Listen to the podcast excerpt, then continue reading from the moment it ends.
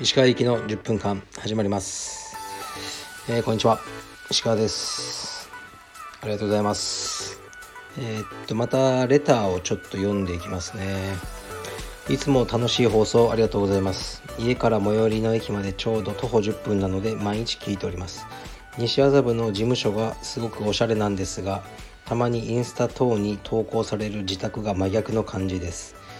自宅はそれほど手をかけない感じでしょうか。僕もそうなのですが、いつも家族に嫌味を言われてしまいますっていうね、まあ大きなお世話だこの野郎っていう感じですが、そうですね、自宅はあの別にあの普通ですね。ちっちゃい子供がねふたりいるんで、もうあの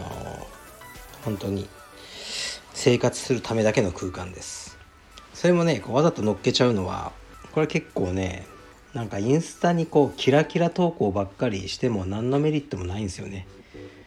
うん、だから僕は、まあ、自分のお金じゃいかないんですけどね、なんかなかなか高いお寿司屋さんとかね、こう連れて行っていただけることもあるんですが、うん、そういうのは一切インスタに上げないですね。うん、なんかね、その人の金で食わしてもらってそれ自慢してどうすんのと思うので、うん、もうね、僕がよく行く安いパスタ屋とか、ね、あのー、自分の自宅のね、子供の子供が暴れているところとか、そういうところを乗っけて、あのちょっと庶民派ぶって好感度を上げようと思ってます。えっと次の質問いきますね。とまあマイケル・リエラなどの選手をセミナーとかでね、呼んでおられますが、裏話とかあるでしょうかっていう。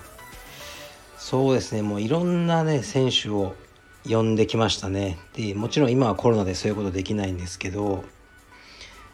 うーん、もう本当にいろんな選手いっぱい呼んだし、そうマイケル・リエラと、そうね、今はちょっと有名になっちゃったディロン・デニスとかね、あディロン・ダニスか、あのー、来ましたけど、結構ね、僕の友人の家に泊めてね、その家を結構ね、あのボロボロにして、その友人がすごい怒っちゃったとかね、ふたりであのサブウェイで飯食って、まあ、カードが使えると思ったんでしょうね。使えなくて、現金持ってなくて、ね、サブウェイから僕にね電話かかってきて、今すぐ金を払いに来てくれとかで、走ってね渋谷のサブウェイまで僕が行ったとか、まあ、そんなんばっかっすね。うんで、なんだろうな、もう本当にいろんな選手呼んだから、でもうみんなもちろん、ね、練習とかセミナーとかは大体、ね、ちゃんとやってくれるんですけど、そのアテンドがきついんですよね。昼とかどうすりゃいいって、なんかただね、あのフラフラ遊んでろってわけにもいかないから、なんかね、明治神宮連れてったりとか、原宿行ったりとかね、まあ、してましたね。まあ、最近はスタッフにそういうのをやらせて、僕はやらないですけど、小ぶりんや先生の時は僕毎晩一緒にご飯行って、本当にありがたいお話をいっぱい聞かせてもらいましたね。道場運営とか、まあ、指導法とか、まあ、相当良かったですね。うん、あでそうそうでやっぱりその小ぶりんや先生がね、あのまあアリアン氏なんですけど、アリアン氏の小ぶりんや先生の弟子でカナダ人のジェイソン・ギャグノンって、そんな有名選手じゃないですけど、すごい強くて、彼がねやっぱ来た時、弟子何人かとあのエアビーね取ってあげて、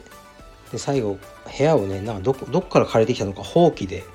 こうね、すごい掃除してゴミを集めて、それをまとめて出していったのを見て、もうこの人はもう一回呼ぼうっていうふうに思いましたね。で実際もう一回来てもらったのかな。まあ、そういうことが大事ですよね。はい。とかね、まあもうほんとここじゃ言えないぐらいめちゃくちゃなやつもいましたけど、まあいいでしょう。あの、もう一生呼ばないと思います、そういう人は。えー、っと、最後の質問で、石川先生の睡眠時間やルーティーンなどを教えてくださいと。うん、これがですね、結構今までめちゃくちゃだったんですよね。もう夜寝るのが、うんまあ、家帰ってきて子供を寝かしてじゅうじって、そこからなんかダラダラして、結構ね韓国ドラマにハマってたんですよ。今もハマってるんですけど、でそれを見ちゃうとね、じゅうにじいちじぐらいになっって寝るで、まあ、しちじはんぐらいに起きてでそういうなったんですけど、もうこれはいかんとちょっと思ってるんですね。でやっと肩の手術も終わってまだあのあんまり動かないんですけど、これから筋トレとかもできるので、で筋トレとかねやろうと思うんですけど、昼間ってどうしてもね急に電話かかってきて打ち合わせ入ったりするんですよね。人が会いに来たり、だからもう朝しかないなと。で実は僕の家って隣があのジムなんですよ。フィットネスジムなんですね。もう家の隣がだからでそこをろくじからやってるんですよ、朝の。そこにもう行くしかないと思ってます。ですから最近先週ぐらいからちょっと寝る時間を早めてるんですね。